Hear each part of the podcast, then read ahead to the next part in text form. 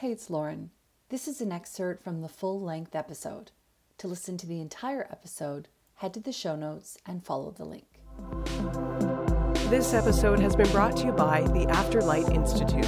Ignite the light, magic, and miracles within. The one thing that I always want to tell people is to ask for help when you need it. Like you have a whole team of people in this world and in the spiritual world who want to help you, who are waiting to help you. You just have to ask for help. So if you feel like you haven't been helped, ask yourself if you've asked for it and gotten out of the way of it and just say, help me. That's like the first step. Like you have a ton of help available. Just ask for it. Swear to God, it'll work. Just ask for help.